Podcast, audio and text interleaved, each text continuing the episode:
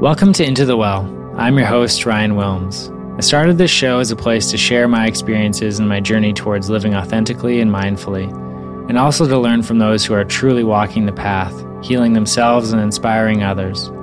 By balancing the mental, physical, emotional, and spiritual, we can learn to live in harmony with ourselves and our environment. We'll be exploring different tools and modalities used to create sustainable well being for a fulfilling life. So, thank you for joining me.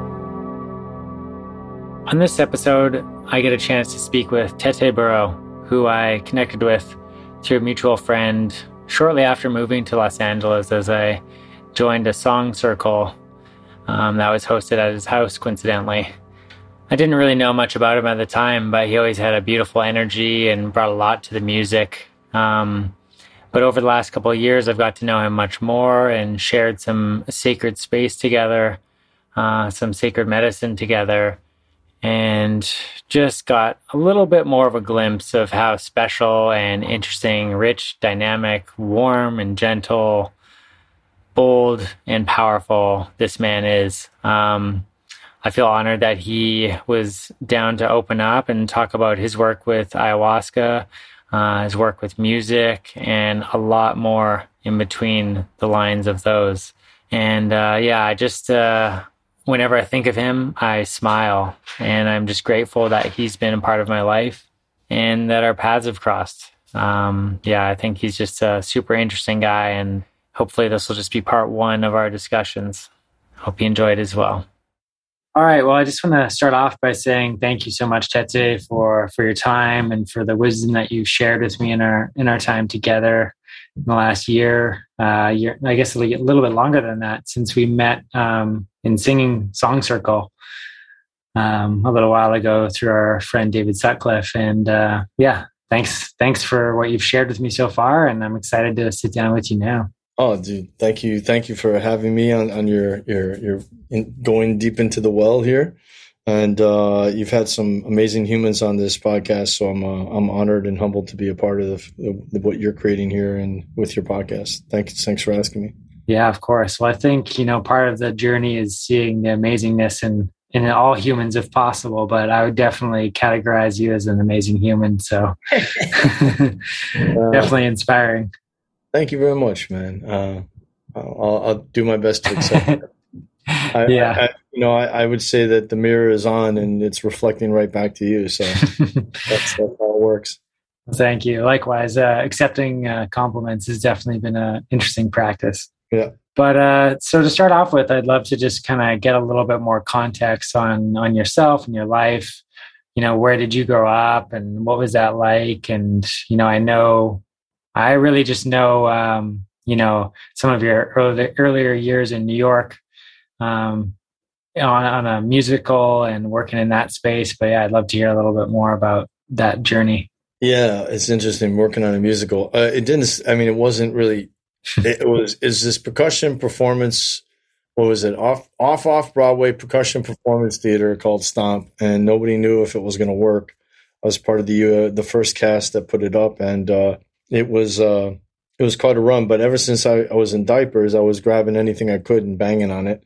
Um, I knew when I came out that I was a musician, and I was always drawn to that. I have this very distinct memory of being four years old and like sitting in uh, we had these beautiful maybe i was a little older but sitting in these uh, um, french door uh, vaulted french doors open and just sitting in, in the front during the rain and just listening to the music of the rain hit the hit the lilies up front. And that was that was cool. The lilies of the valley and the scent of that and the, the smell of the rain and just just just being hearing like a symphony in my head. So um, and in, in, my household, you know, uh, from my father's side, it was uh, it was essential to take piano and ballet at five, um, and uh, I kept dancing until I was about fourteen, and that was a really beautiful embodying practice. And um, back in uh, Evanston, Illinois, uh, which is the first city north of Chicago, which is uh, some people know it from Northwestern University, it was a really interesting place to grow up. Um, you know, uh, very international community. Uh, my best friends when I was growing up were Johnny Kim from Korea and Salim Idris from uh, Lebanon and um, uh, Kamal Khan from Pakistan and uh, Robbie and Rob, Ronald Matzik from Switzerland and Mike Adams from the Deep South. So it was just like it was it was really cool to have such a melting pot and um, sort of grow up with this uh, wonderful and this cultural mixing pot. A little bit colorblind, to be honest with you, and um, and being exposed to you know curry and kimchi and all these different traditions, mm. traditional dress, and um, and it was a really cool um, park commission uh, park system around us, and right across the street, um, about a block and a half away, was a, a field house that was turned into a cultural arts center because it was the it was the 70s, so it was super hip to be uh, to be cultural. So just being exposed not only to like jazz tap and ballet, but then like salsa and African dancing and African drumming. And I always knew I wanted to be a drummer, but and my family had to wait till you're 10. And when they finally turned 10, they put me in a closet with a snare drum and I played that thing four or five hours a day. And they said, okay, I guess he's a drummer. So they got me a drum kit, my parents. And uh, I graduated to the living room and eventually I graduated to the basement in the foam padded room where I would sit and play the records all day long. Um, just, just, you know, just for the joy of, of playing music. I mean, the operative word being play.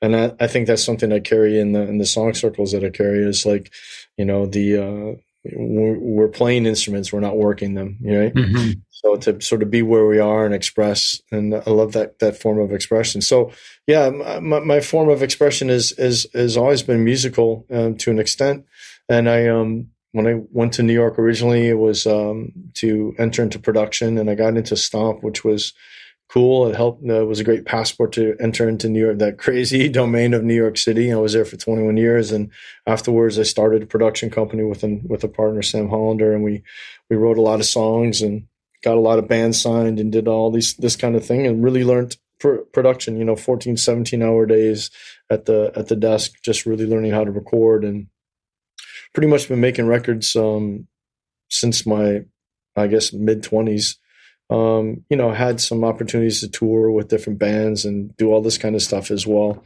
Um, but it was always music that was the, the, the thing. And I would have like a house music um, song that got quite popular, and everyone wanted me to do house music. And I, I, was interested in working with this other artist. And then I got, an opportunity to work with Carole King, and it was like, oh, okay, let's do that. And then got an opportunity to work with the Baha Men, and it was like, okay, let's do that. And some commercial stuff. And then, but then it just like around the 2000s, it just got really ugly um, I remember being in our in our studio and they an A and R rep brought in a 16 year old girl and said um, she's going to. Uh, I want you guys to produce her. So, well, what is she going to do? Well, she's going to write. Well, what is she going to write?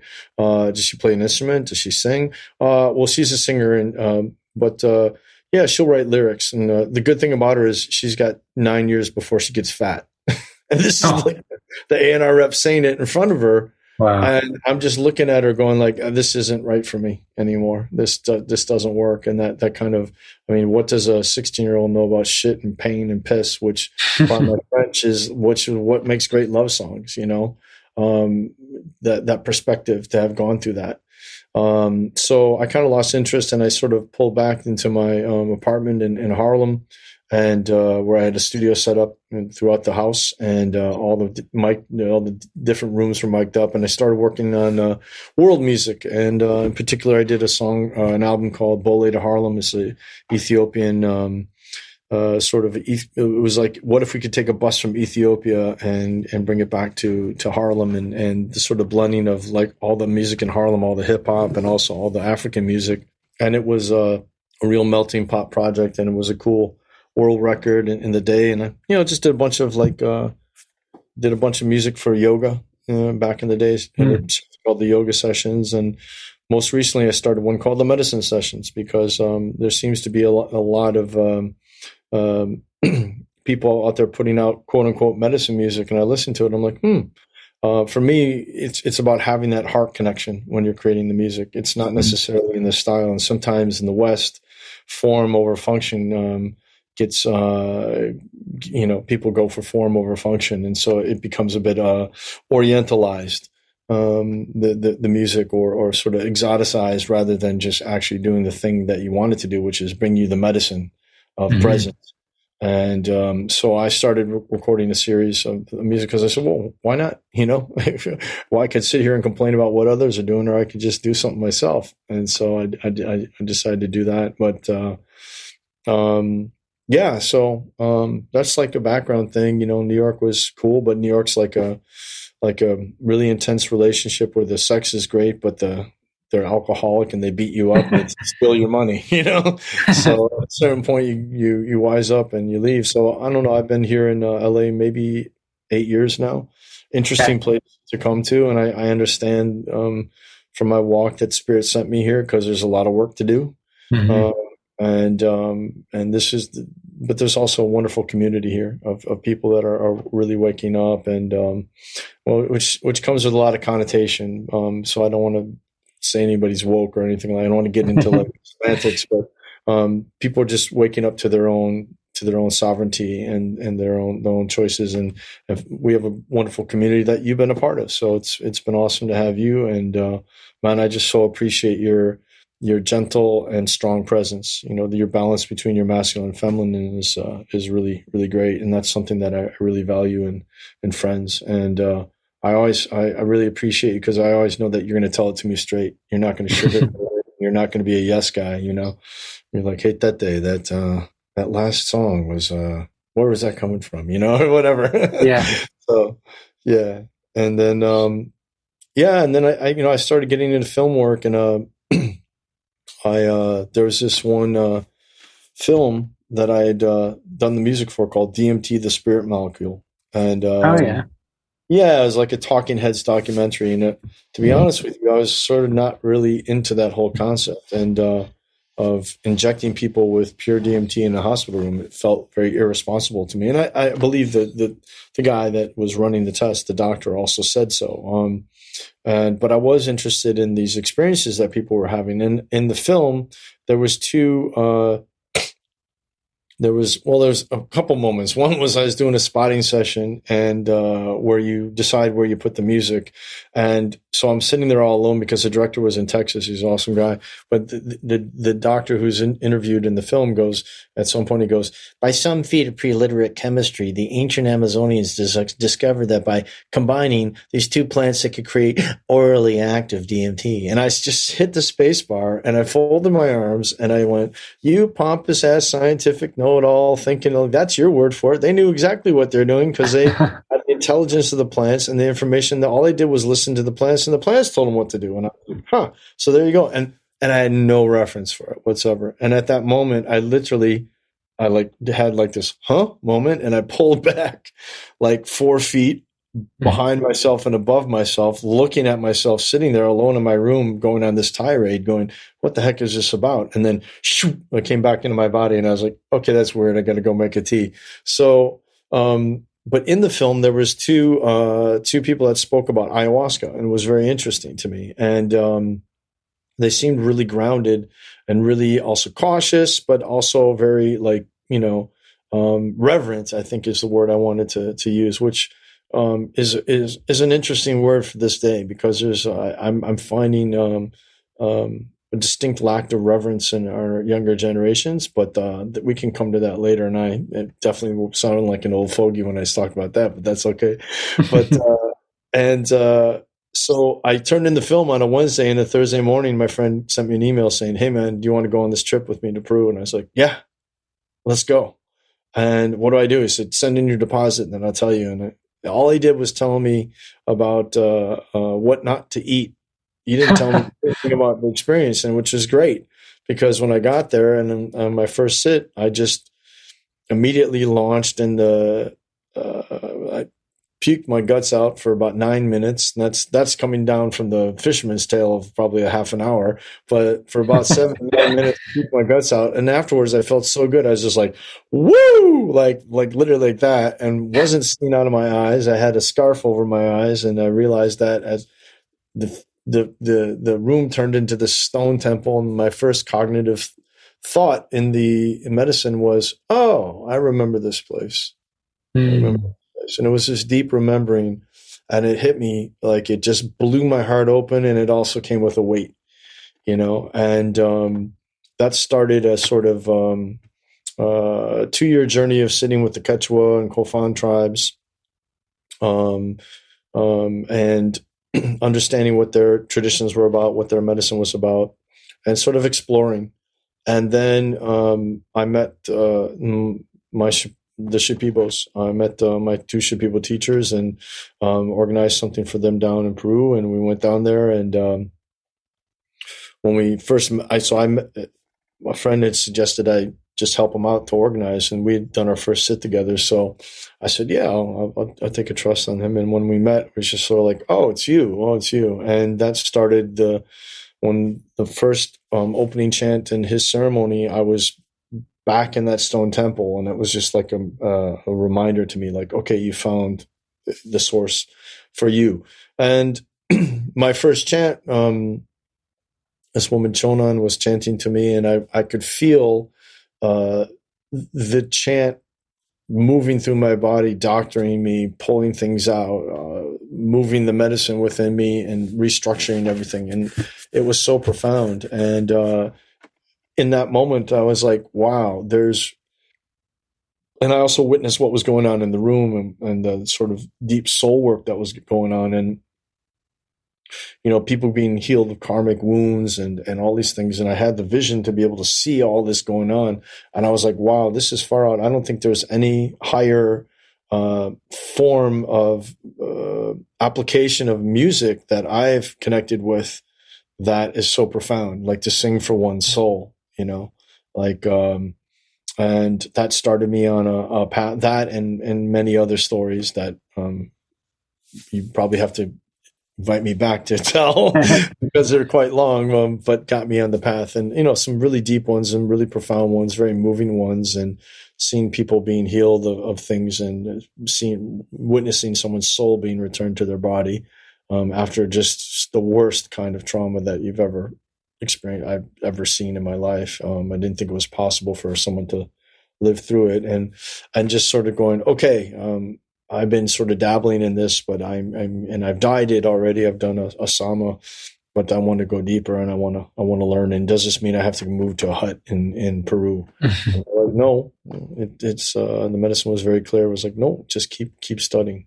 So that opened up a um, a long period of study with the plants, and uh, um, I think you've talked on one of your other podcasts about about your experiences in Dieta. Mm-hmm. Yeah, I mean, certainly it's very deep, and you know the the connection to clarity from within yourself. You know, you mentioned with your soul, with your heart, or you know, in my with my soul and my heart. You know that before discovering this medicine and working with ayahuasca, like I was just so disconnected from those parts of myself, and honestly, never even thought about them. You know, I didn't consider them in the way that I experience them now. It, it hmm. just felt so, it feels so foreign. Like I feel like, you know, they talk about in our lives as we walk around, we're only, you know, conscious of 5% of what's going on at any given time. And I kind of think, well, if I'm conscious of 5% of it now, I must have been conscious of 2% of it before, you know, like it's, uh, I just feel like almost an entirely different person. And I think it's, you know, a lot of it is, you know, you kind of noted it with that sense when you're in the stone temple, it's like remembering and coming yeah. home. And it, it's such a sort of return and, and reconnection is like kind of been a huge part of my process is like reconnection to myself, to my heart, to the planet, to nature. And, you know, that can't go on without being more connected with other people and, and things like that as well. Absolutely. Yeah. yeah. you're speaking exactly where the song uh, Come Home to the Planet was birthed hmm. from that process. So, yeah, but for those that may not know what we're talking about, um, so in Shipibo, the way that uh, we could join with a the spirit of a plant and we go into a period of learning with that plant as we go into what's a process that the people call sama, but the Peruvian um, uh, the Peruvian joke of it sort of is is dieta, and the reason why is because there's very strict restrictions of what you can and cannot eat, and one of the things, two of the things you can't eat are salt and sugar, which are very prevalent in Peruvian cooking. So when they see that you can't eat that, they go, "Ha, you're on a diet," you know. Um, but yeah, it's like no salt, no sugar, no pork, no red meat, no dairy, nothing fermented, um, no stimulants, and no sex. right? And you go into that for a period of time. My first dieta was three and a half months. My second was four months. Um, then started going just like one month at a time to Peru twice a year. And then smaller diets here, smaller diets there, opening remote diets. and then really the crossover for being able to really hold the work and uh, and get the knowledge uh, for the work is the one year dieta to hold the one year dieta because mm-hmm. it teaches you a lot about your container and then you can start to ex- extend that container to others you know mm-hmm. um, so that's what's uh, allowed me to go down to Peru and, and, and lead lead groups down there and uh, and work with other curanderos and curanderas but um, yeah, it's uh, it's it's far out stuff, and it's it's it's an amazing technology. This this technology um, that the, that the Peruvians have, um, uh, that the Shipibo have in particular. I mean, the Shipibo language is a, a very intricate seed sound language. Things are as they sound, um, and it's uh, it's very um, technical, and yet it's also very poetic. mm-hmm. So yeah, so it's uh it's it's it's just far out. And when we sing in a ceremony, we're singing to the um, literally activate. We're singing as sort of like we sit. The place where we sit is that conduit between that eighth dimensional consciousness of the medicine and the person's third dimensional intention to literally sing to the medicine that's in, within them to guide that medicine. Um, it is from our understanding, the medicine wants to be guided. You can drink it and just sit there, and it's not going to be different. It'll be totally different once we start singing right? Yeah.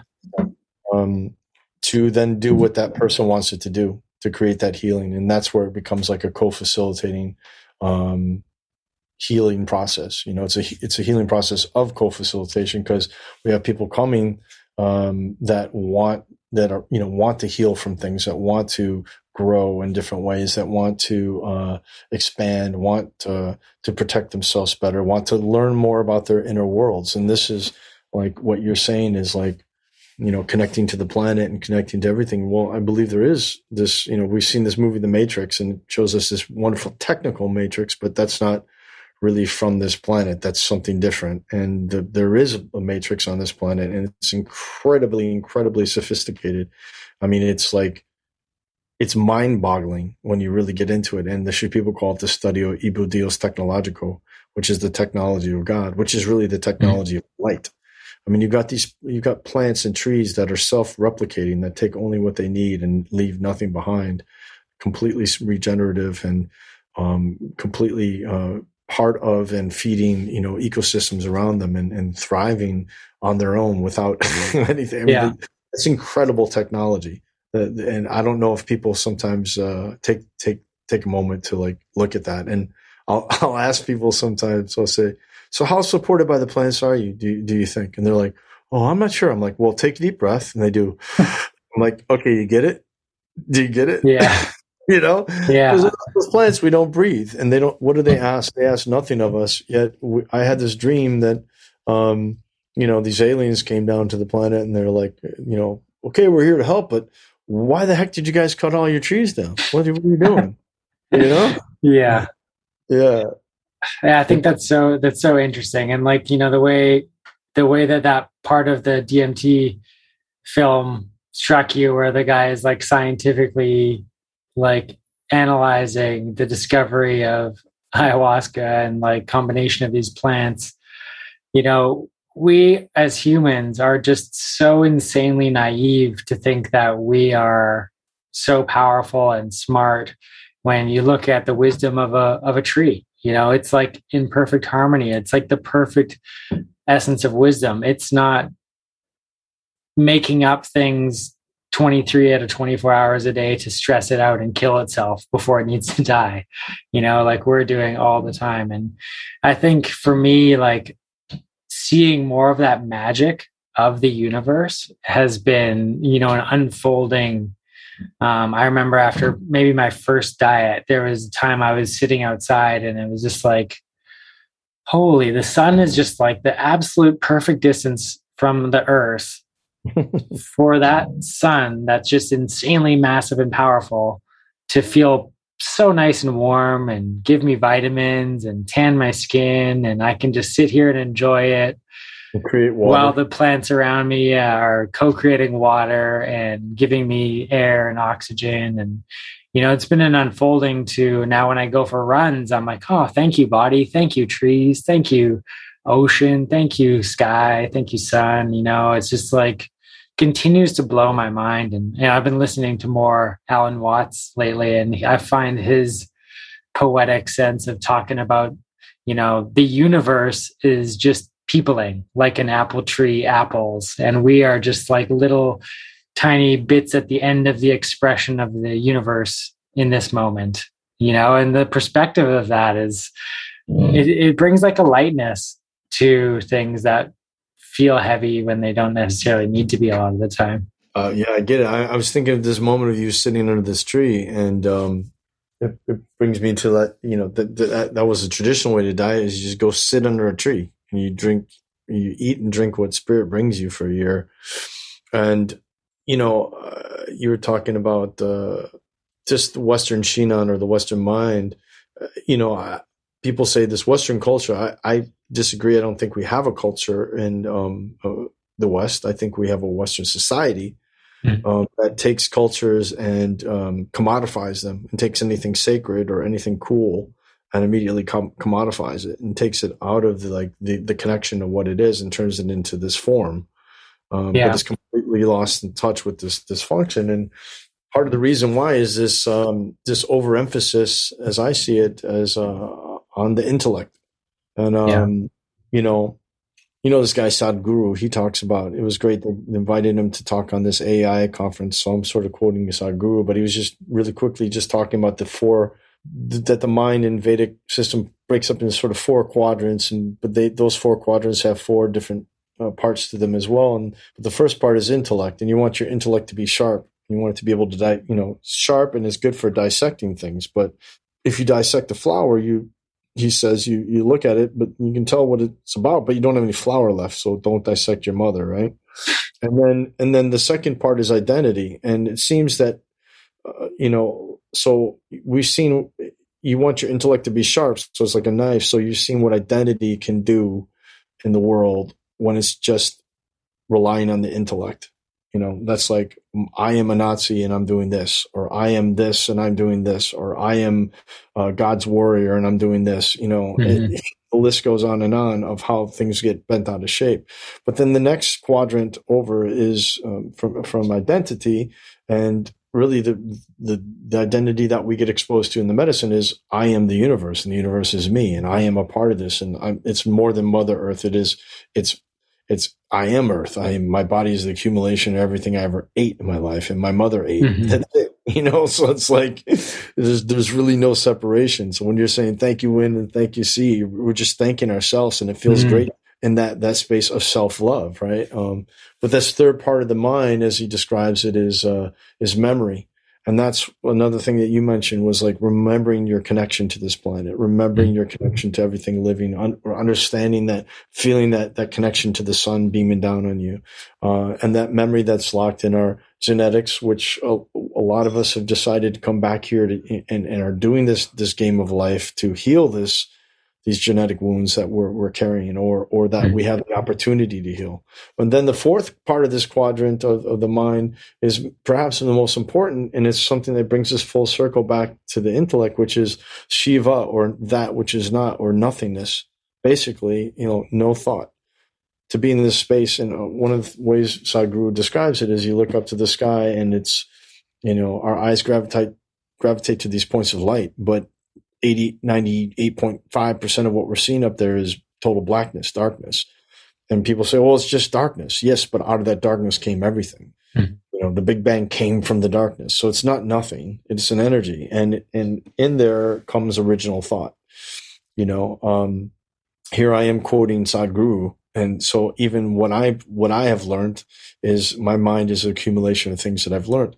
And yet what the medicine has allowed me to do is have original thought. And that's coming generally mm. in the form of musical expressions. Mm. Um, that's one of the purest things, and, and, some some perspectives that I understand myself that I don't think I can necessarily share with others. But you know but it's when we have that fully balanced mind and we give ourselves an opportunity and and I'll, I'll, tell you you know the medicine for me is the way that i've chosen to to have my spiritual practice of knowing myself and going into my into my stuff and doing quote unquote the work which is like facing my demons facing my darkness integrating it um, balancing my masculine my feminine doing all those all, all that work there's many paths to it you know uh, people through things like Buddhism have found it. Uh, people through things like martial arts practices, Qigong have found it.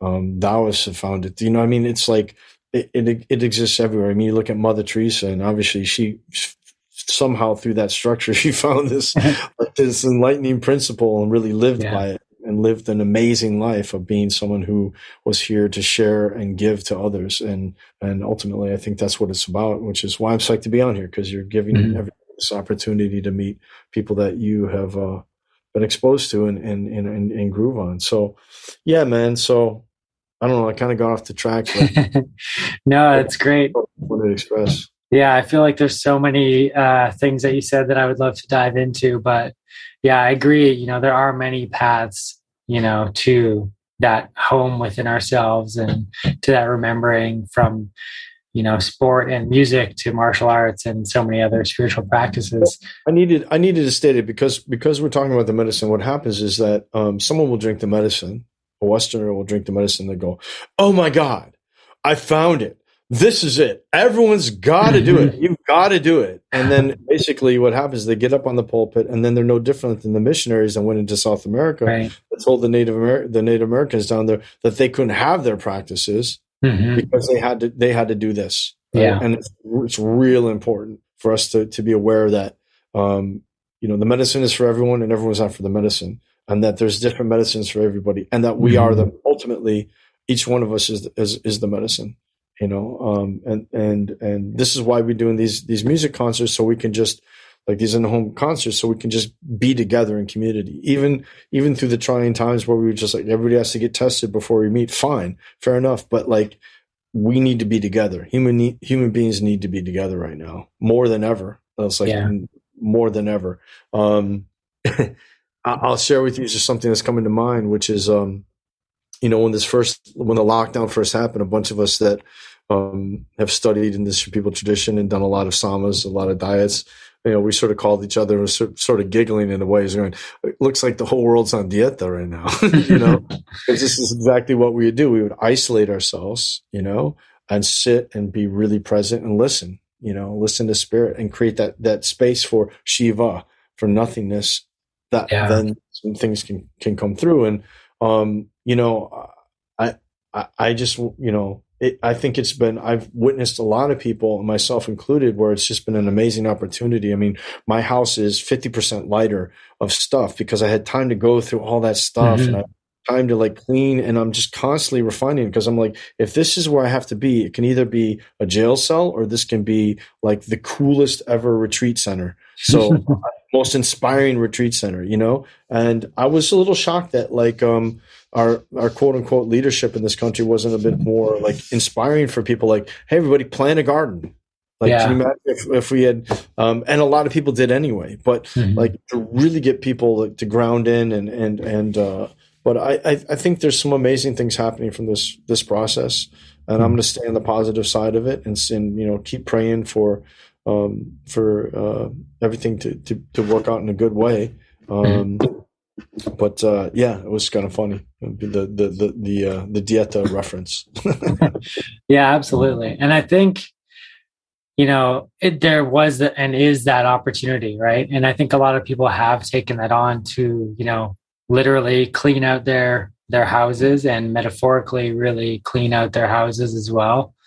Um, and you know unfortunately there isn't that leadership you know there isn't that guidance or that inspiration like you said and that um, you know, again, the importance of community and people that you can trust and lean on and, you know, help inspire you that is so important. And, you know, that was not there for everyone. Um, but I think, you know, so much of that is, you know, especially with diets is, uh, you know, we talk about intention going into the ceremony space. And I think with diets, especially an intention, and alongside that intention is, is courage. You know, it's like so courageous and brave to do this sort of work that you're talking about, to go on a diet, to go into the ceremony space, to be willing to look into that darkness. And, you know, that can be in like a martial art, you know, like that takes courage to go put yourself on a jujitsu mat.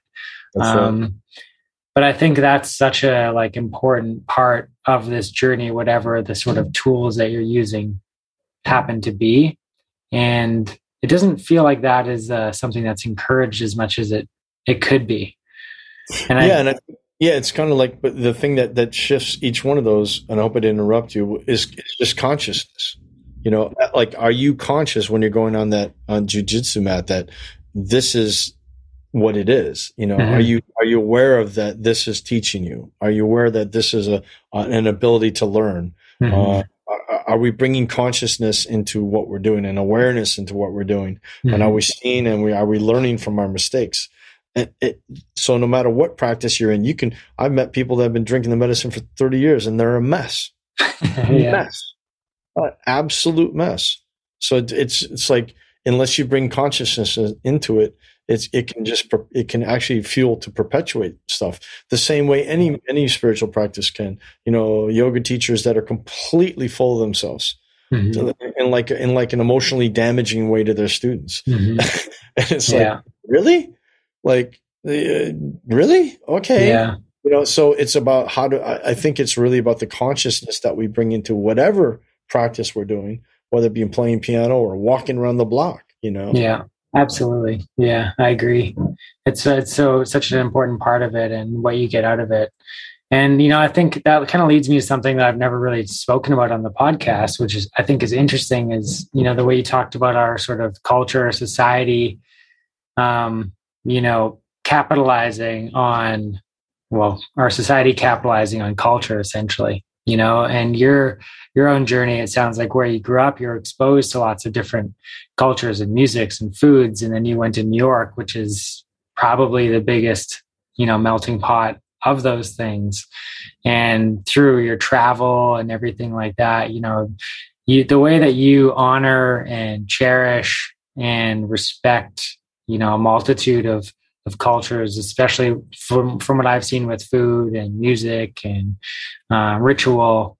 You know how how do you find yourself like approaching that? And there's so much talk in our society about cultural appropriation, and there's a lot of negative, you know, uses of that. I would get, say in the uh, these days, you know, but but you come at it from what I see as a very different angle, and I'm just curious of your perspective on that.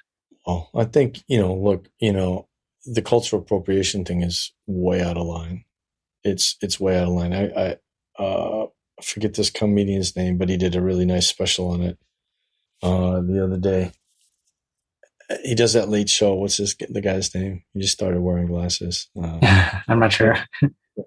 okay, so he did this thing on it. He was talking about Hawaiians. Uh, there was an article written in the, the New York Times about, um, you know, that this shouldn't be in uh, uh, surfing was just added, but uh, you know the the Hawaiians are still offended that we've stolen their their national pastime or something like that. And I'm like, yeah, the, I guess the same way that the Koreans are offended that Taekwondo is a part of the Olympics, and that the French are offended that tennis is part of the Olympics, and you know. Uh, downhill skiing, the Swiss are offended on the downhill ski jump, and like you know, like come on, it's like the whole point of the Olympics is to share, and then somebody's trying to make this this thing. So I think it's like this the the the the cultural appropriation has gotten so so out of control and, and, and it's just misguided. I think it's people with that um, maybe are feeling um, a little bit weird of how, how to place their guilt of their their potential role in decimating actual cultures. But the thing is, uh, when people have become exposed to cultures, especially musical, I mean, I, I, go down to Peru.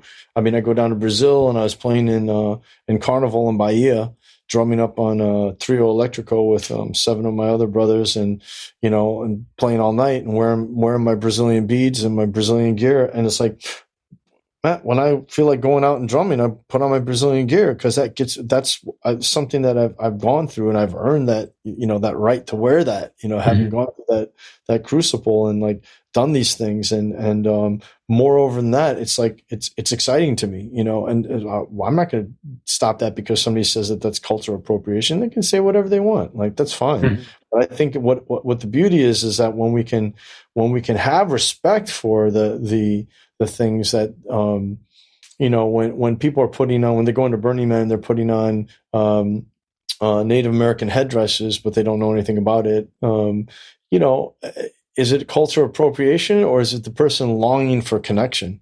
You know, mm-hmm. there's two different ways to see it. You know, that person is longing for that connection, and um, and and and they only get to express it one week a year during Burning Man it's rather sad to me. Uh, yeah. On, on, some point, or not sad. I don't want to like sound like judgmental. Uh, I just mean it's like I, I want that person to, to, try to find their their own expression, um, or if they're drawn to that cultural expression, like find an inipi they can get into, find a sweat lodge or a local, like find a local tribe, start mm-hmm. working with tribes and start going to the reservations. If you've ever been to a reservation on this, on this, in this nation, it's a very deep teaching process um, mm-hmm. to see how how the Native Americans are treated and how they're they're living and the, what the governments are doing to them. Still to this day, it's insane. It's uh, it's not insane. It's crazy.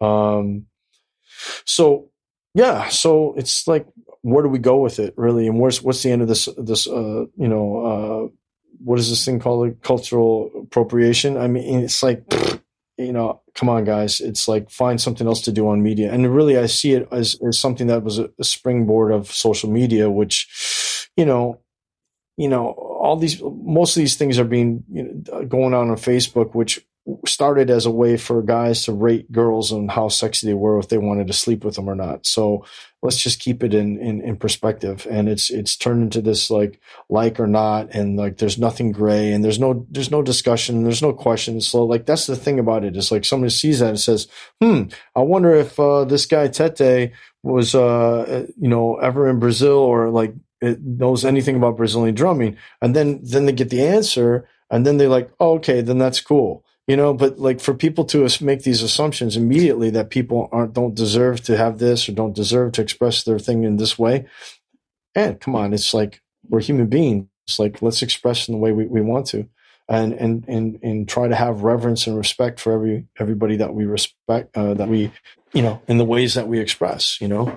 But ultimately it, ultimately we're not disrespecting the tribe the people aren't those people aren't disrespecting the tribes. They're just just just, disrespecting themselves because they haven't taken the time to learn something deeper about it.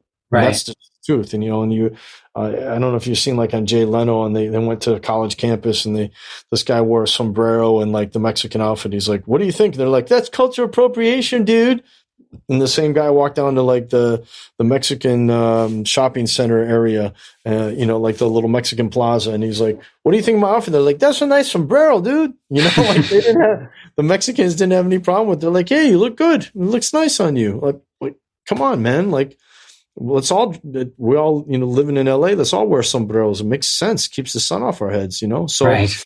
you know. Uh, but yeah. I, I I don't know if I shed any historic light on that or anything, but uh, you know, it's it's silly. I, I, read this article where these two um, college graduates had um, opened a taco restaurant in San Francisco, and they called it like La Margarita Tacos or something like that.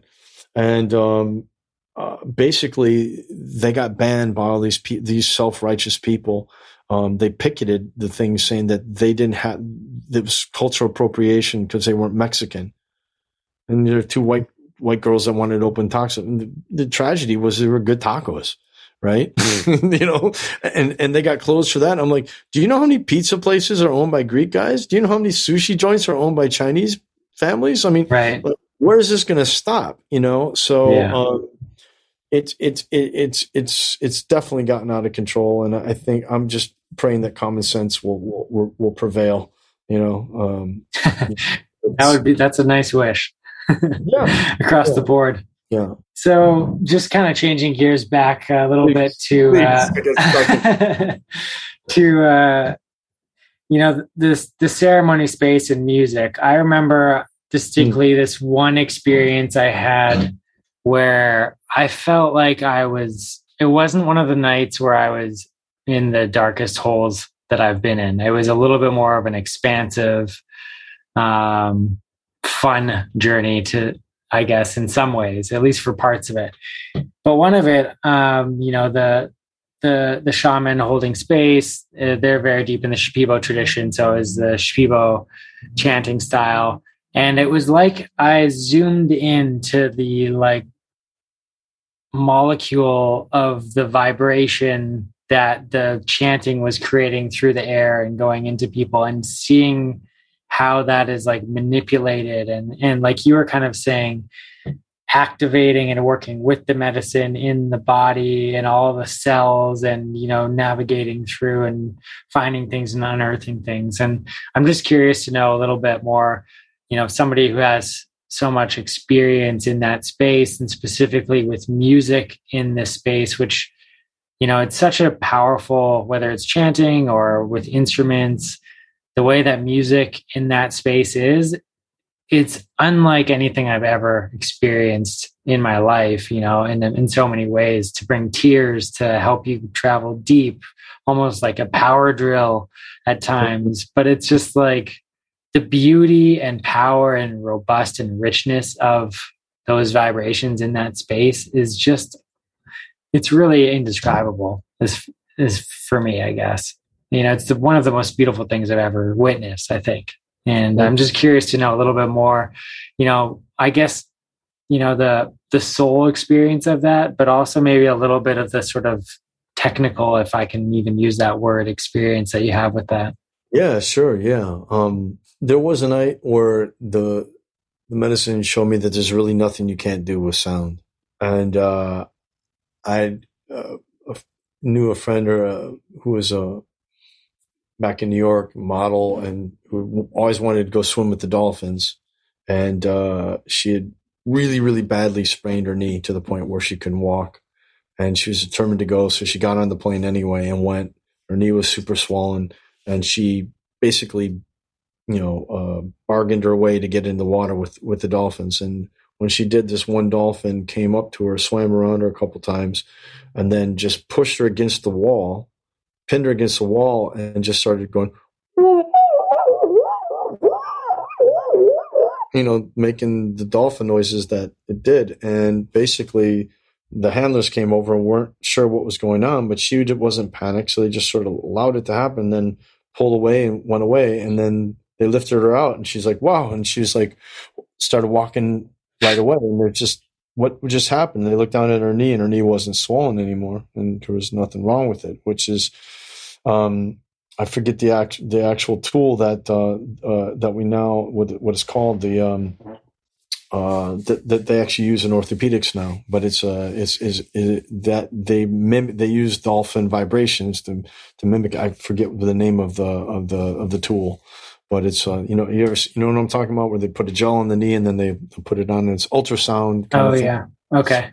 So this is this is the same thing. So it's like when you're in ceremony, you're receiving an ultrasound thing, mm. and what we do during um, technically, um, if there's anything that's being quote unquote done. Um, actually, I'm not doing anything in, in ceremony. I'm actually getting out of my own way to let the plants do what they want to do. But uh, when we're in that that long process of of sama, the, the the plants are teaching us not only their melodies and their rhythms, but also their their like their their frequency or their their in some people we say their make or um um uh we could call it like their timbre, right? And there's hmm. different timbres, and it's like if you can think of it as like as a chant is happening, it's like literally a sonar going up, right. and that sonar is coming in and those vibrations, the body is receiving it.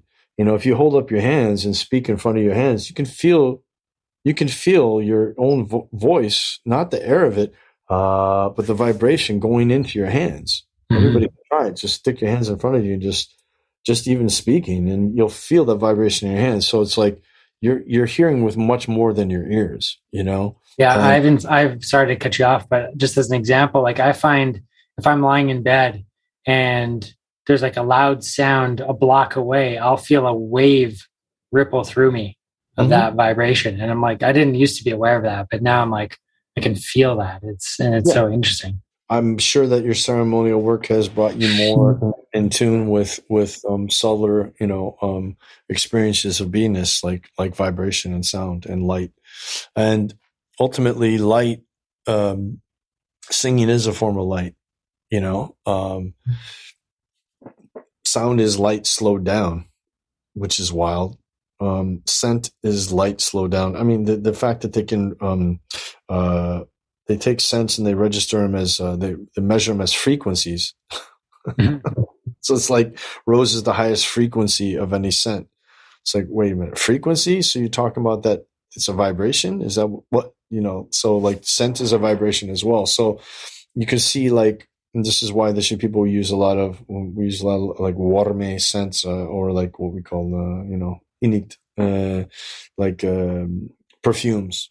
Mm-hmm. Um, that'd be like uh, flower extracts with in alcohol, because those those scents, your olfactory lenses don't lie, right? And it can really mm. reflect your experience, and it can also like really create some doctoring experiences as well, um, depending on what what uh, what's being used. But yeah, uh, yeah, it's um. Did that answer sort of touch on the question? Yeah, a little bit. You know, something you just said actually, like how your those senses don't lie, right? Like it's the sort of mind and ego is the thing that's getting in our own way, as you kind of just said. And I've found that in my own experience um, for sure. But it's interesting to think about. I haven't really thought about, you know, especially in the ceremony space, the the vibrations, the sound, the sense. Working with you, it's like unfiltered by the the mind, I guess, in many ways. Um, and to be able to get to truths, get to truths in our body that we've held things we've pushed away, things we've denied. Um, that makes a lot of sense in terms of how that could sort of work and with the medicine as well. Yeah, because uh, if someone's having a challenging experience, then they might get some Moringa, they might get some, um, you know, some perfumes that have rose in it or something. And then you can't, if you're in this dog shit place, but all of a sudden you smell roses, it, it, roses don't smell like dog shit. the ego may be creating this this this dog poop world that you're in, right? And then some, and then we use a perfume that has roses in it, and it's like the roses are distinctly not dog poop. dog poop is distinctly not roses. So what it can really do is it can cut through all those layers that the ego may be layering on of story.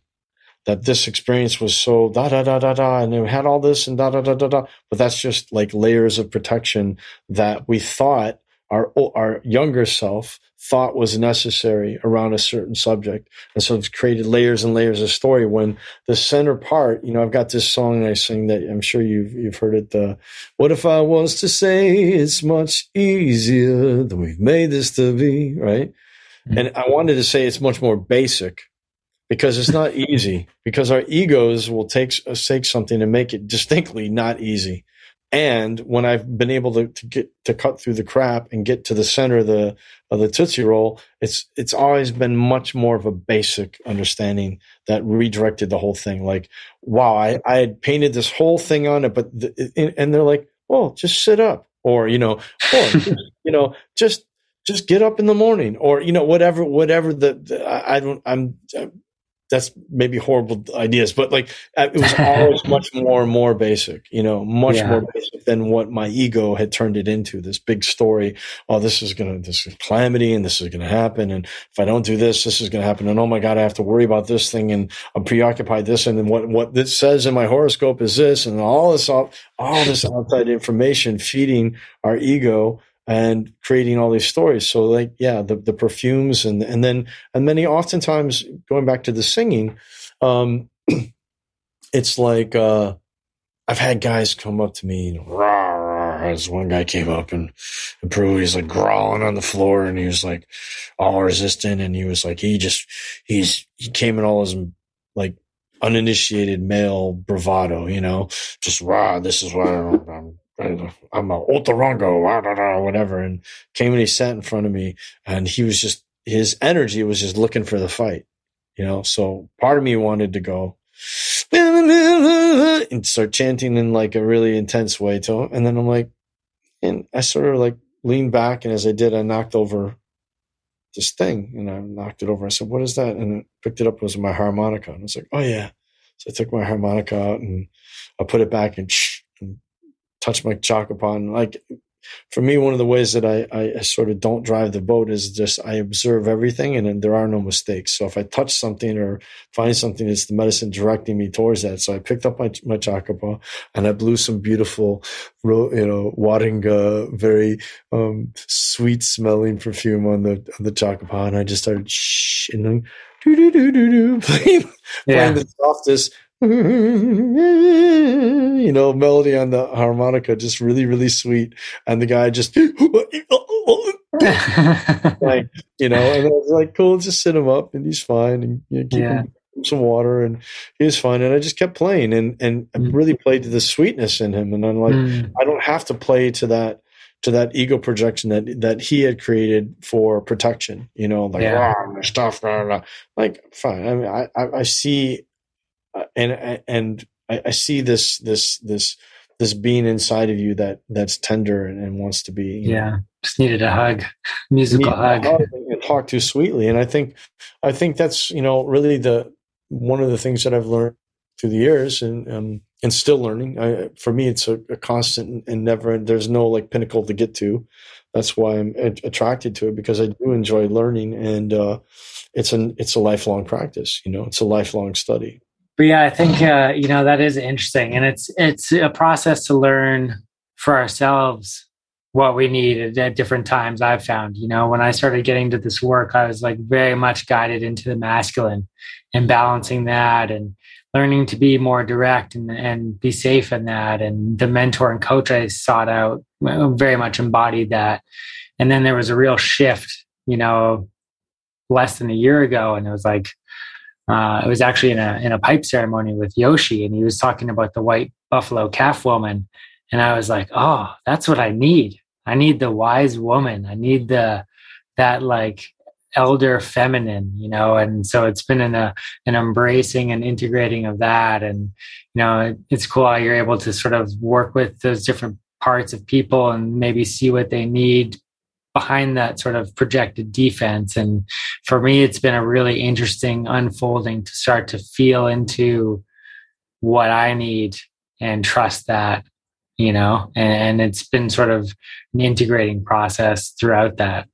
And I find, you know, with the first crew of people I was sitting with in the between Canada and Mexico, it was like hyper, hyper masculine. There was uh, almost all men, really hardcore Shipibo and very little other music and song. And then, you know, in the space that we've shared together, there's a real sort of gentleness and there's been, you know, really strong feminine energy, especially with the song and the music. And, you know, it's exactly what I needed. And it's just unfolded so perfectly in terms of my own journey and path and uh, yeah just the, that sort of energy that you seem to have there's you know i feel like you can come across maybe as like a manly masculine man but you've got this real gentle side to yourself as well. Well thanks man. Well I, pre- I appreciate that. Uh, so i'll say thank you. I wasn't always that way. That's been that's definitely been my work you know uh, for sure. And um, yeah that integration of, of both the male and, and uh, masculine and feminine within ourselves is is, is so important. And uh, yeah, um, that's one plant in particular that I have worked with recently. Really brought that to my attention in a beautiful way. So it's yeah, you know, and uh, you know, there is this there's this prophecy of the eagle and the condor, which is pretty much a whole podcast to itself. So I don't want to take something so um, sacred and just like sort of just try to wrap it up in a couple minutes. But it, it's really the eagle, the condor, the, and the quetzal, and um, it's the Quetzalcoatl prophecy of 2012 is when when all these tribes can come together. In particular, the the eagle being the the medicine of the north, referring to the tribal wisdom, but also referring to the intellect of tech, the, the potentiality of technology. And I say potentiality because we're not we're not using it to its potentiality mm-hmm. currently. Mm-hmm and then the medicines the native medicines of the South, and particularly the the heart medicines. These medicines of the heart that really bring us into the heart. So when we're in the heart, then of course we have no other uh, way to express the technology than for the betterment of all humanity and the betterment mm-hmm. of the planet. Um, I can't remember what it was, but it was some some kid had just come up with something pretty amazing, 13 year old kid, and they wanted to give him millions of dollars and buy it. And he said, no. And he just made it public domain. And it's like, because he hasn't forgotten yet. He's still mm. connected to his heart and, you know, and he hasn't, he hasn't been tainted by Wetiko, by this, this, this disease of greed, you know, mm-hmm. that seems to be insatiable. But it's really when those two things can, can come together and work together. Um, can really bring in a golden age. You know, uh, we have the technology to be to be creating free energy. We've we've had the technology for, um, you know, uh, a, a, whole bunch of things that the oil companies have bought up, and we've had the we have the technology for um, integration of a lot of different things that would just better everyone's life. You know, and um, and they're being really held back because certain companies um, or corporations uh, don't want to don't want to bum out their shareholders. But um, you know, we're we're getting down to the wire now, and the next the next eight years are going to be very uh, very telling for where this is all, where this all is going. But the way that another way um, of this eagle condor expression is coming through is is that um, we are expressing in the in the you know with these medicines of the south but then also adding in this this musical expression that that we that we carry here. Um, i mean america was a, a great um, a great melting pot for music you know um, the the native uh, american uh, tribes here have brought the indigenous people have brought more more to rock and roll and more to American music than we're aware of. There's an amazing film on uh, Amazon, I think it's uh, called Rumble. And it's about, uh, it's incredible. And it's uh, just a really great documentary on, on, on their, their edition and why, why we understand uh, rock and roll in the way that, that we do and the African American influence and the the Irish bringing their songs and uh, everyone bringing their songs, and Italians, mm-hmm. Germans, everybody, and and such an amazing melting pot. So yeah, I, I, I really enjoy um, uh, mixing it up a little bit. Um, I enjoy holding a um, a Shipibo room when I'm down in South America. I hold a very Shipibo room, and at the end of the night, for every work to be successful, it has to have a beginning, a middle, and an end. So to hear songs in English at the end of the night that are speaking potentially to what a person is going through, or or, or maybe just leaving breadcrumbs for them along the way, because mm-hmm. um, ultimately that's all I want to do is leave breadcrumbs for that person actually discovers it for themselves. If I'm mm-hmm. sitting there teaching someone or something like that, quote unquote, teaching them, then, uh, you know, I don't know. For me, the time of the guru is sort of over where it's like Wahe Guru, everything is guru. We're mm-hmm. all each other and, uh, and, just, are we conscious of that and are we listening? And, and it's just, it creates too, too much dependency. It's too much work, you know, and I, I made those mistakes when I first, first started um, and uh, learn very quickly. you know, so yeah. yeah. so for works to be successful, they have to have, beginning, a middle, and end, and the music can really help land the ship and bring people into a, a really heart centered thing. And then I also read this really fascinating article about qi um, about um, qigong, and particularly about in China the character for music and the character for medicine. Mm. If you look it up, there's an original character for music, which is pretty evolved. Has two sort of two sides, and I can't I can't describe it, but it's a beautiful character. Mm-hmm. It's got three different elements that are um, silk and wood and metal that make um, uh, that are part of that character, and then the character for medicine is simply that character with a line above it with two slashes on the ends, and you're like, huh, what's that all about? And what it was about was that and this is this is super interesting because it wasn't just in China. This happened around the world around the same time, and it's part of what we call the Great Forgetting. And it's like everybody was a qigong practitioner, so they were monitoring and able to hold and maintain their own health and well being, right? From a not from a um, uh, it's too late. What am I going to do? Can I operate on myself with qigong? No, but from a preventative medicine perspective. And when they were sort of get, getting sick or out of balance, they go to the qigong practitioner, and guess what? He, this qigong master would use to heal them. He would use instruments, and that these the the um, corresponding um, uh, silk was referring to strings, which is referring to the heart and then so that strings, the strings of a guitar, the strings of, a, of an African ngoni or a kora, or the strings of a harp or a lyra, these are are in that space resonating with our heart field, right? Wood was another one which is connected to the liver. So when they're playing, when you're playing a flute, you're actually working on someone's liver, or it's having an effect on the liver or the liver system and then metal was the mind and uh, and and ultimately there's five those five elements just the way there's same way there's five tastes and all that. So it's pretty outstanding. This this had gone on for quite some time until one emperor just just realized that you know if if everybody's able to heal themselves i don't really have control over them. So what he did was he um, made a big thing about creating taking what was known as healing or what we would consider medicine but it was music there was no separation between music and healing. It was just music, understood. And then he put this line, which represented a, a bundle of herbs with two slashes, which were the ties around the herbs. And that became medicine. And now you had to go, you weren't able to go to the Qigong practitioner anymore. It was made illegal. And you had to go into a state sponsored, state um, approved herbalist who would then put together the herbs for your ailment and give them to you. And within five years, everyone had forgotten about their Qigong practice and stopped practicing Qigong because, of course, it is, it does take time. So, it's interesting, and then that that sort of process happened all, all, along the way, where we we discovered that or we were taught that we weren't capable of helping ourselves. We weren't capable of monitoring our own health or monitoring our own health or being our own um, uh, our own doctors, and that we had to give away our we gave away our power to going into that that clinic with the herb slash on it to say that okay, you you're now going to tell me what's best for me. Yeah. Um, and then that, that sort of, that wasn't just in China, that prevailed all around the world around the same time. So it's super interesting. It's super interesting, but it's super refreshing when you go down and you, you, um, meet some of the Shipibo. I'll say mm-hmm. some because they've also become infected by our virus of greed.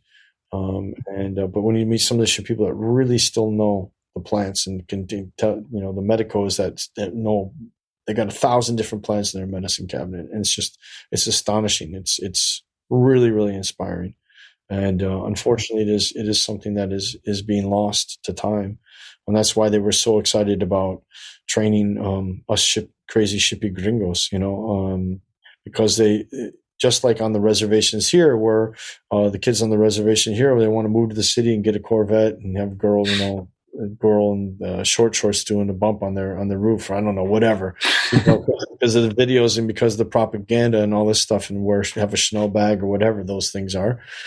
But uh, so they were leaving the reservations, and so it's the same way down in in Peru, basically as the she people living on reservations, basically, and um, you know it's the same thing was happening. They were losing their culture. So now that us crazy shippy gringos have been coming in and studying and actually with reverence and with respect and humility, mm-hmm. uh, it's then it's it's actually been creating income for those people there. And then the younger generation is like, wait a minute, oh maybe there is something to this. And then they're seeing what's happening and you know, um, and they see people are really, you know, really change coming and changing themselves and transforming themselves. And so, you know, it's becoming appealing again. And it's, and it's, and it's almost like they were, they're seeing the, the potentiality of the, of the loss of their, of this way. And so they're, you know, uh, creating a couple databases around the world. You know, there's some mm-hmm. in Romania and some in England and some in the United States and and in Australia. You know, all these places that have where we've decided, oh, that's really interesting to us, and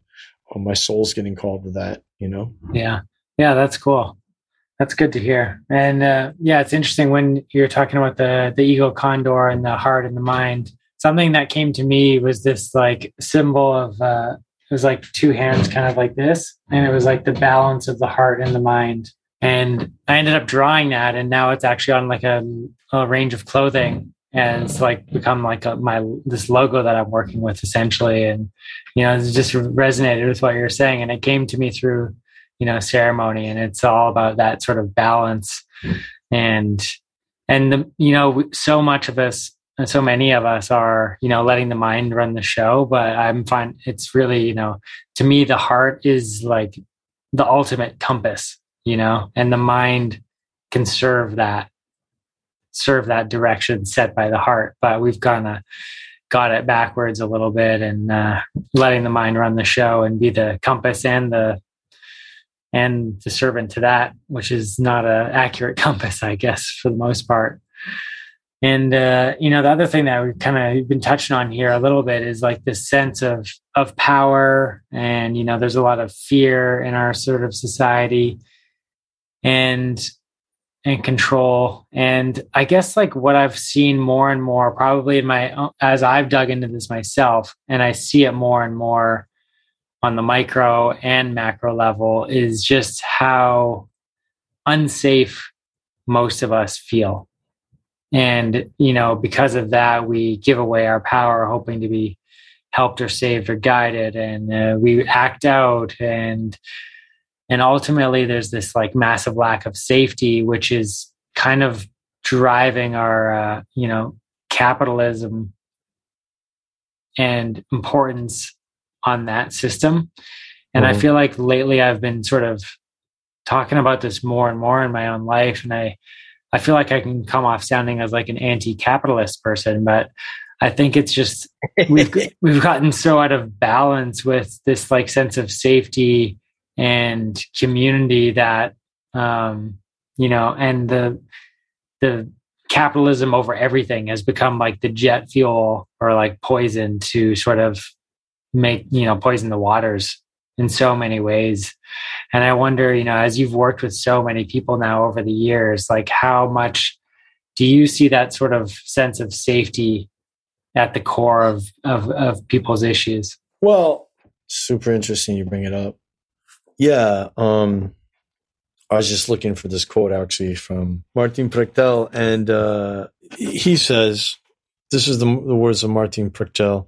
And I, I, highly suggest any of his books. He started reading his books on um, on Audible, which is uh, such a gift because he's a um, indigenous American that was in the 70s left on a walk and walked all the way down to Guatemala to find his tribe and found it in the Tzotzil Maya and became a not only a medicine man for them but also chief and it's it's rare that we get to hear and read um, such rich uh, offerings from a, a, native perspective so i've been trying to address this whole idea of safety and um, i read this book that where he had quoted it and it it seemed to be uh, like, oh, at last I've found a way to be able to express it. So I wanted to get it exactly right. So this is his words, but I share them. Um, he simply says, there is no safety ever.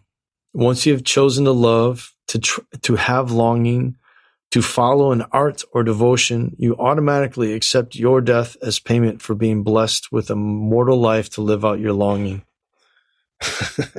hmm. And that's, that's really like more of a truth uh, to me than than any of the other stuff, and the, the, the other stuff seems to be a form of control. I mean, um, uh, you know what what this there's this thing called uh, the great the great forgetting, which is um, it, you may have seen it like okay like uh, an old Robin Hood movie, and they're like, "Don't go into Sherwood Forest, so boy. It's the animals are too terrible there, and there's witches there, and you'll die." You know, and it's like, come out of the forest and come into our ca- to our castle and behind these walls, and you can work for us in our fields, and we'll tax you, but you'll be safe inside our walls.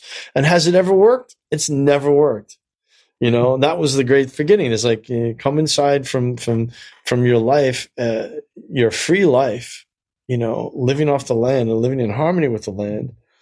All the scenes of witches that we see are always a woman with uh, with a bunch of herbs hanging in her place and cooking up uh, potions, medicines.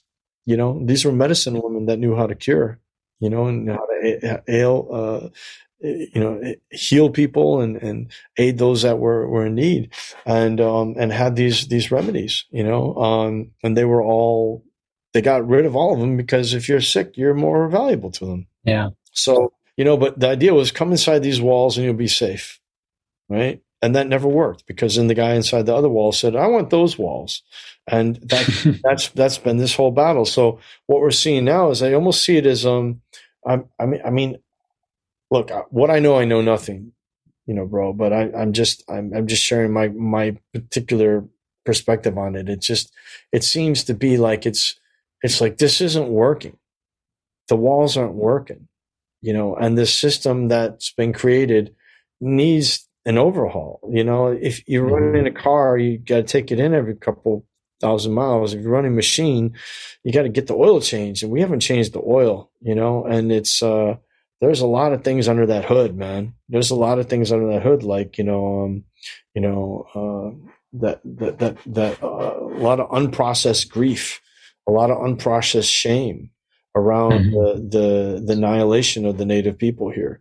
A lot of unprocessed shame around the the mistreating of African Americans and uh, or Africans uh, as slaves, and a lot of mm-hmm. mistreating of of the Irish and and, uh, and others that came as indentured servant. I mean, there's a lot under the hood, man, and it's like it, it's beckoning for like what Desmond Tutu sort of created in South Africa, like a truth and reconciliation, where it's like you know, let's get it all on the table and understand what it is, and let it all go, and figure out how we can move forward together again, you know, and mm-hmm. uh, uh, yeah. So this whole concept of um, safety and people looking for that safety is like, you know, like. Pfft, I can do the best job I can to like create a safe container and everything is, you know, um, and, and of course that is a, a, main focus of us, you know, is to have a container where everybody's like safe. But then well, first of all, like an earthquake could come and devastate the whole thing. So we, we, we don't know. And not only that, but we're creating a safe container so that people can actually go through really, really challenging experiences. Yeah you know and this is something that's like part of like an initiation kind of thing it's like i'll be walking down the street and i hear this these the, the new mufflers that people take the it's a fad here in la where people take the mufflers off and just pop it all day long and do donuts in the intersection. And i'm like here's these young these young men that are um have not been exposed to an, an, an, an, ability of to be initiated into anything.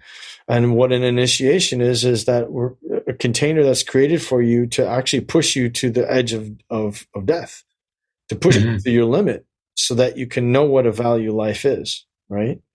Yeah. And um and so what happens is one to the uninitiated is that they then push themselves to the limit of death or they push themselves to dangerous limits except it's not a safe container. It's not a container at all. There's no container. And if that car goes out of control, it could run into that house and hurt some people there, or it could spin out of control and go into that, that drive through, or that it could, you know, hit a bystander on the, on the, on the street. So it's like, you know, when I, when that stuff goes on, I'm just like pfft, uninitiated males. And there's a lot, there's a lot of uninitiated yeah. males here. And, um, you know, uh, for lack of, um, a um, an initiation into uh, that we have in Western you know, society because I certainly wasn't initiated. You know, I mean, I, I had certain levels of it, but um, you know, there wasn't that structure that that existed. But the medicine for many of us um, has become, and the things around that, you know, living living mm-hmm. in the jungle, cooking over a fire with no running water, and living in that way for two, three, four months mm-hmm. will definitely teach you a lot and definitely humble you, you know. And um, if you choose to look at it as an initiation, that that's also possible for you to do it. But um, you know, I am looking for there's got to be some that's part of like that, you know, that truth and reconciliation has to come with like what how are we going to apply ourselves so we actually you know can walk in a responsible way together and how can we yeah. walk in our in our manhood as like strong men that are re- ready to protect what's what's what's valuable, you know, and uh, but not out there just being reckless with our lives and reckless with other people's lives. Yeah, well, I think like the metaphor of the the car that goes out of control for the uninitiated man or boy, you know, that can be drugs and alcohol, that can be working too much, that can be over exercising, all sorts of addictions. Like that's how so much of that is showing up and why so many people are, you know, depressed and anxious and unhealthy, you know, and I feel like that's been a big process for me too. Um, and yeah, the the lack of intentional conscious initiation is is really a problem. And you know, a big part of that process for me has been men's work and sitting in a men's group.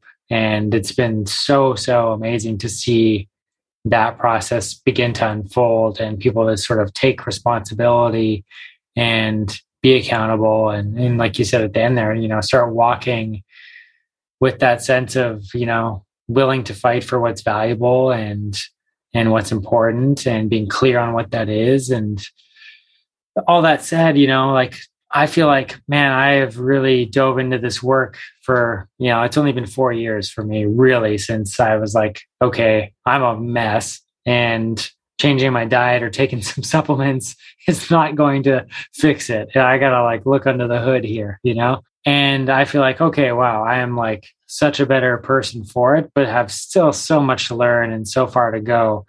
And i'm just one person. And so like if our you know human being existence you know has taken way longer, dug itself a way bigger hole, and has a much like a lot bigger, deeper healing to overcome. I can't help but also feel like overwhelmed with like how big of a process that's going to be. You know, we're talking about getting it on the table. This is what we got to deal with. We got to move past it, come together. You know, it's like, damn, that is, yeah. I just, it's like hard to see it happening. You know, it can happen. It's one step at a time, but yeah it, and it's got to happen one consciousness at a time because I think what we're talking yeah. about is a conscious transformation, and and I, I understand your angst about it. I I've shared that, and uh and and uh it, and it's it's also in the past it has limited me to be able to be responsive, and um, when I understood the depth and this sort of people would say the tonida like the echo that reverberates, you know. Um, or the atana It's like you know, it's it's it's when we work on ourselves and apply to ourselves you know there was this guy named uh, jesus Cristo or whatever his name was. And he said a bunch of stuff that got co-opted into different books and different kings grabbed some stuff that he said and, you know, decided that this is what would be printed and all that kind of stuff. But there was some things that he said that just couldn't get like remixed. And one of the things this particular evolved individual shared was heal thyself. And that couldn't really be turned into anything else. So they're like, okay, we'll let that slide. So it's, it's, it's, it's, uh, it's right there. It's like heal thyself you know, and uh, and uh, the, the, yogic principles and the, the the the the Vedic principles are always talking about. They're also talking about the same thing. Just focus on ourselves because when we focus on ourselves, when we heal ourselves, we become beacons of light for our families and then uh, for our communities, and extensively, like it goes out. You know, and uh, when we think about uh, you know how many uh, how many people um, a um, one person can affect one conscious individual like how many people did um, was black elk able to affect in his life? Um, how many people was christ able to affect? How many people about buddha and Thich Nhat Hanh and all these just you know anybody that's you know receive uh, um, uh, achieved a certain um, state of higher consciousness or what we would want to sort of deem as enlightenment as if it's like this some crowning glory thing but i think just a higher perspective and um, um, so yeah, I think that that's that's really our focus is, and it's uh, not to seek out enlightenment, but to, to seek ourselves. And going back to your your thing about the heart, it's really interesting because um, I believe there's a film called Happiness. Um, it's a documentary um, with uh, Tom Shadyac, the the director, and um, in it they visit this place called HeartMath Institute of California. And the HeartMath Institute is outside of San Diego. And for the past 35 years, they have statistically and scientifically proven, medically proven that the heart, your heart does 85% of your thinking. But the, the data is considered so far out within the AMA or anyone else. And of course, then this would threaten all of psychiatric thought and this would threaten all of, uh, you know, um, therapeutic work and things as well, because they've they literally proven that your heart does 85% of your thinking and that your brain no, not your mind necessarily but your brain the uh, 10% of, of the brain activity is used to stimulate dream time. And that the 5% left is the ego. And that 5% is what's running the show or what can be running the show, I should say, you know, and, um, it's our work, the work of this path and other paths is to simply confront that ego. And my first maestro that I met, uh, Metza would say, uh, Metzamani would say, um, you know, when the, when your ego can fall in love with your higher self and starts doing everything to serve the higher self, this is a good thing. So to work with your ego and to catch your ego and sit down with your ego and see the wounded four year old in front of you and see your wounded teenager and bring it in for hugs, bring it in for long conversations and tell them how something's going to be different and try some new things. But it's true. So mm-hmm. the heart literally is sending electromagnetic sing- signals to your brain, just electromagnetically. It's also mm-hmm. through the spinal column, also sending those electromagnetic things. So it's like, you know, uh, you know, our ego's this amazing evolutionary device. Is, From my understanding, it's an amazing evolutionary device of protection, and its sole goal is to keep the body to create as much longevity as possible for the body. So anything that is that's happening, you stick your hand in the fire, you get burnt. So you're like, oh, I'm not going to stick my hand in the fire again. It's the reason why you don't jump off a 20 foot tree, but you might jump off a, a nine foot limb if you hang from it because you know you're not going to break your leg right? It's the reason why you look both ways before you cross the street. So people are saying, lose your ego. They're saying, well, this guy's got a pride aspect that he could lose, but don't lose your ego. Keep your ego retrain it and work with it and however you can sitting with it in that place of shiva in that place of nothingness to really have a talk with it to to fashion it to to really help you. Because what will happen is you'll meet someone in your heart will go love and you're like i love this person. And then it goes and, and then and you're like ready to go on and then your ego comes and goes ah last time you stuck your hand in that fire got burnt so you can't do that. You know and you're like uh-huh.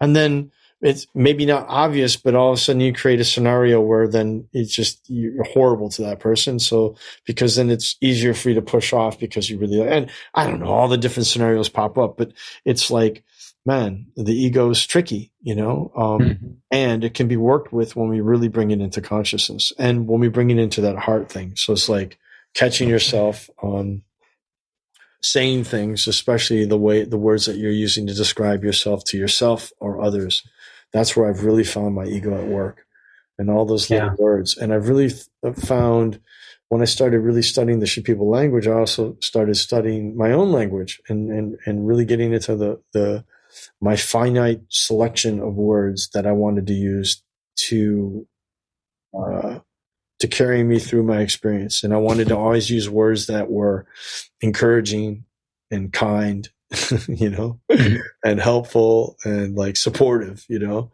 and yeah. and because that's the way I want to be talked to. So I want to yeah. always use those words. And then, I'm, of course, the medicine pointed out that anytime I'm talking to anyone in a consultation or anything like that, I'm also talking to myself. You know, mm-hmm. this is also an opportunity for me to rem- re- remember all these things. And obviously I need to, to learn it now, which is why you call me to do this podcast. yeah.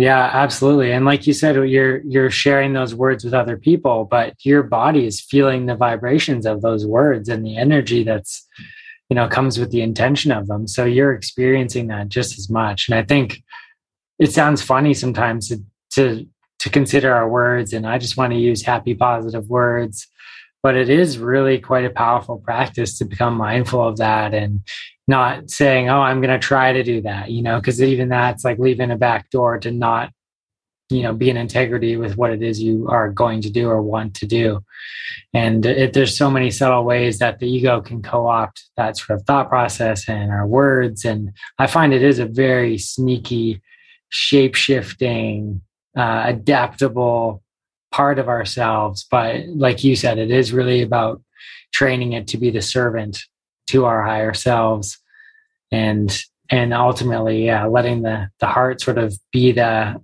the guide and the ego can sort of follow suit i had this uh, visualization of my ego sort of driving the car and i like put it in the back seat as like a little kid with like a plastic steering wheel and I was like, "Oh yeah, you're driving back there. Yeah, you're driving." Like, yeah, it's been a really interesting process to, and still continues to be. Really, you know, it's it's so interesting.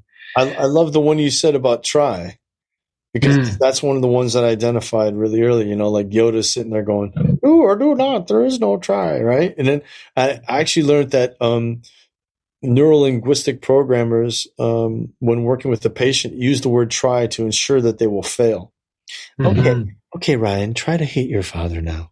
right? It's like, well, I don't want to uh, try to hate your father. Go ahead, try, and th- that ensures that they fail. So what I did was I eliminated the word try, and I now put in its place, um, I'm going to do my best.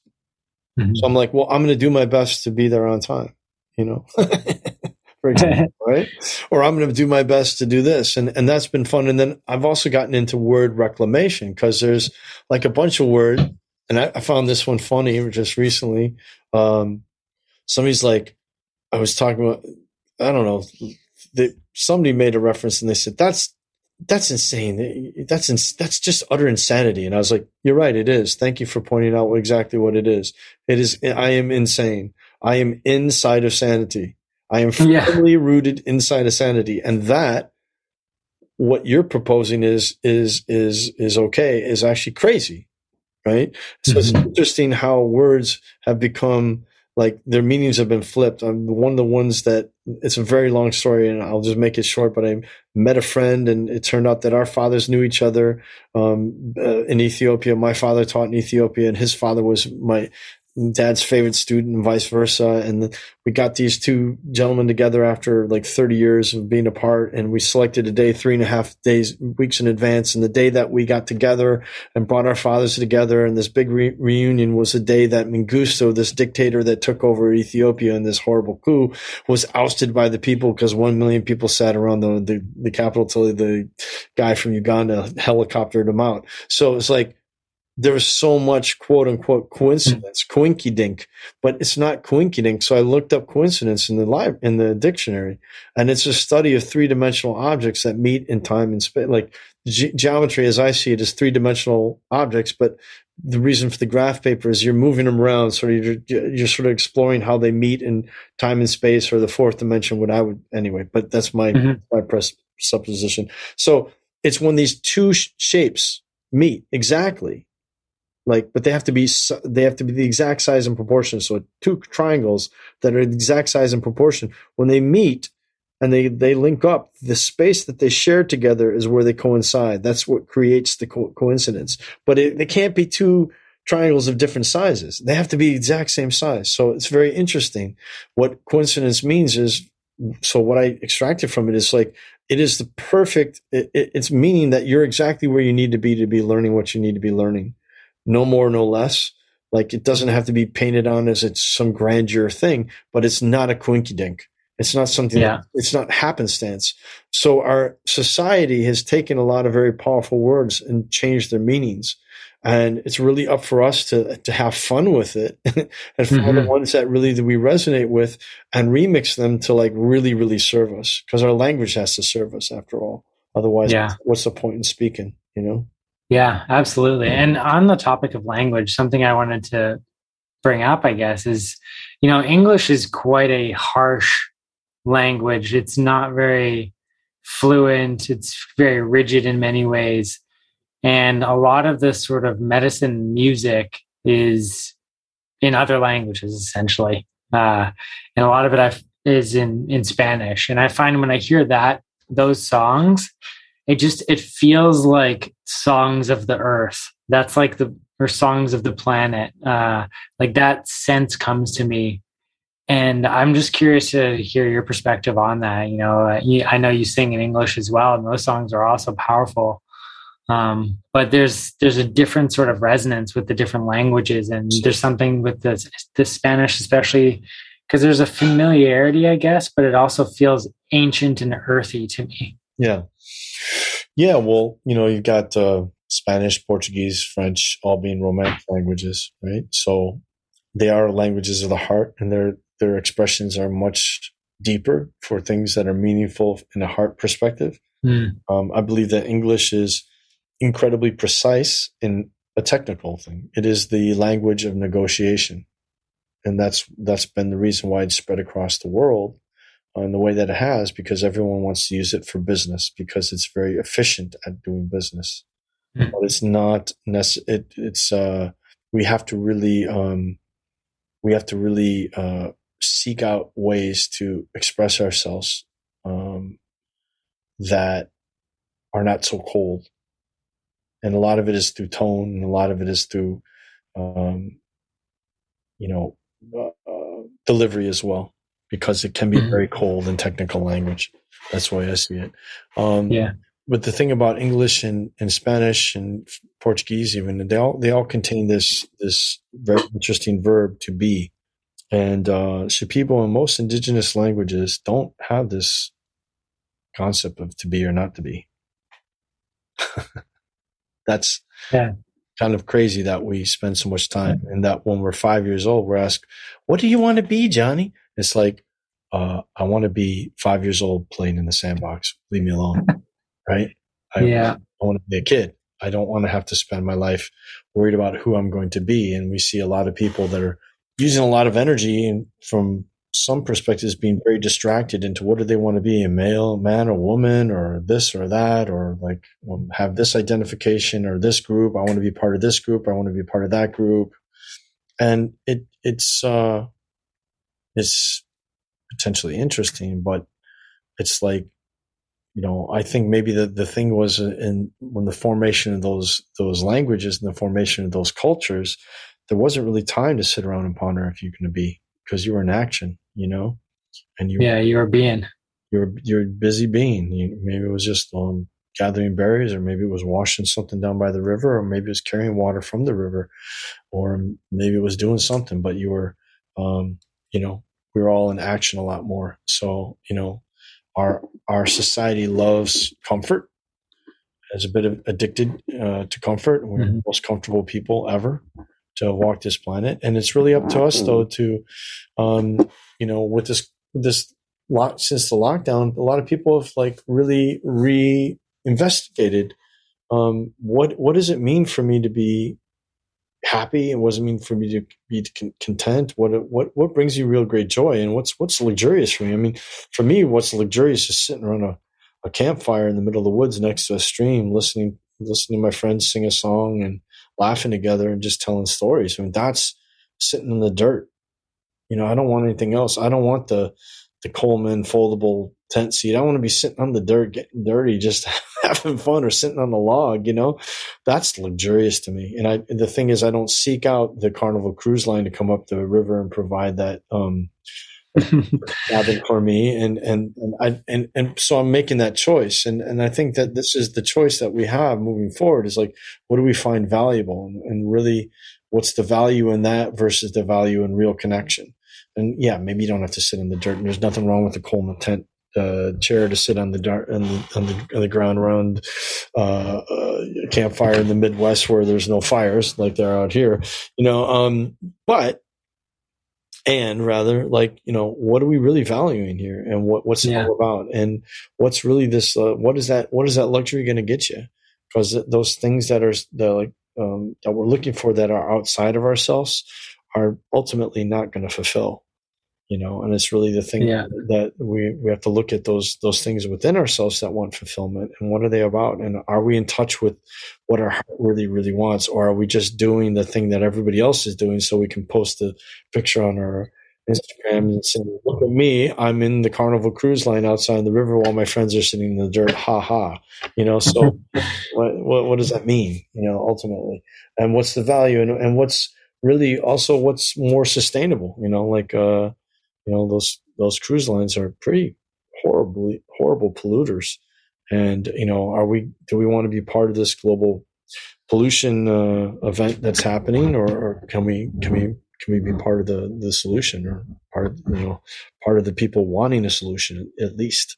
Um, yeah. we're trying doing our best to apply ourselves to a solution so. Yeah i'm i'm like as you're talking about that i'm just grinning because like i'm just like sensing what is luxury to me and, you know, three or four years ago, living in New York, working in fashion, I'm like, well, it was definitely like $600 pants or a rare out of print art book. And now I'm like walking around green grass barefoot is so freaking amazing. Like, amazing. give me that. That's luxury, you know. Like, I need to, and it's ridiculous because I need to like go somewhere to get it. Like, I need to go to a park. I don't have that at, at home, and I'm like, you know, it's been something uh, I've been getting more clear on. in some of those things are like, what is important? You know, what is really nourishing in that way? And it's like stuff as simple as yeah, just green grass, bare feet. That is just such a nice feeling. It's amazing. So it's the little things, really. Yeah. Yeah. Well, I feel like, you know, if you're up for it, having you back again would be great, but this Sure. might be a great time to leave it for, for round one. Sure. Well, I man, I, I hope anything I had to offer is uh is is something worth listening to. And uh, once again, thank you so much for asking me to be on Ryan. It really means a lot. And uh yeah, I hope we I hope we kept it to uh something that your your listeners would be interested in in, in checking out. Yeah, I think so. And we'll definitely like share some links to some of your music as well. And Right on, man. yeah, I said it when we started, but you know, you've just been uh, a beautiful person that I've been able to connect with. And I feel blessed, you know, after last time we spent time together, I was just like, wow, you know, the universe has just unfolded for the last couple billion years for you to be alive and me to be alive at the same time. And I got to hear your music and things flow through you and be one of the people that you touch, you know, and affect. And I can carry that on and touch and affect other people, hopefully. And I just, you know, I feel lucky for for that. You know, like that's that's really nice. Oh, thank you, brother. That means a lot. And you, well, you manifested me, and I manifested you, so we did good. Yeah. All right. Thanks again. thank you so much. I hope you enjoyed this episode. Whether you listen to it on Spotify, Apple, or through our website, it would be great to hear your feedback and thoughts. If you're able to leave a review, it'll really help us share the message and share the podcast with more people. Thank you.